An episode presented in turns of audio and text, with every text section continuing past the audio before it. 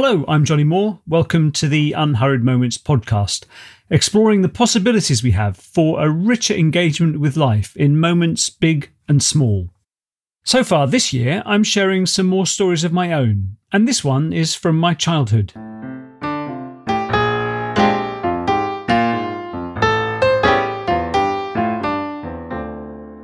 My brothers, sister and I would sit at the family dining table.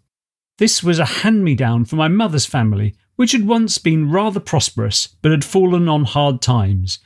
It was from their old country home, and it was really far too big for the converted garage that we were sitting in.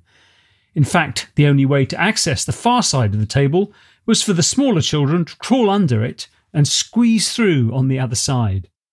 It characterised some of the eccentricity of the family, as did the dinner-time conversation, which was often rather dull and punctuated by long, slightly awkward silences.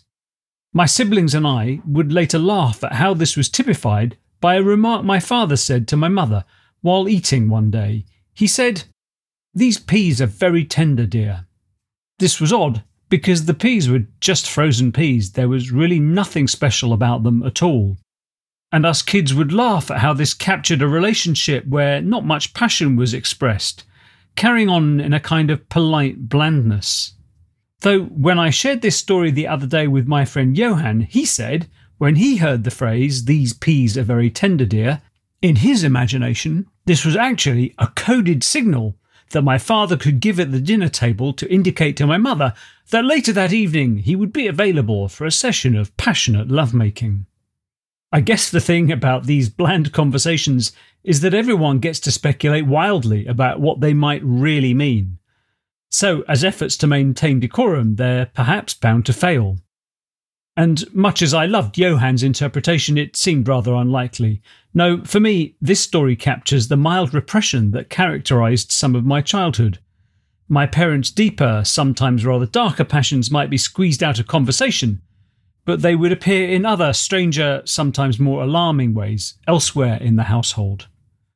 Perhaps this is why, as an adult, I remain quite sensitive to when these kinds of conversations are happening, because just below the surface there might be some more interesting conversations to be had.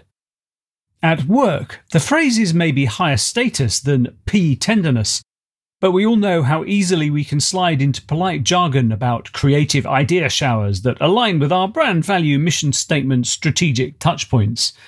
Perhaps this is a chance to have a different conversation with a bit more risk, but almost certainly more engagement.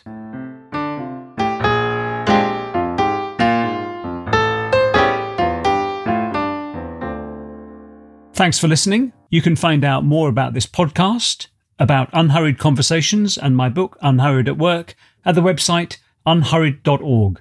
And I hope you'll join me again soon.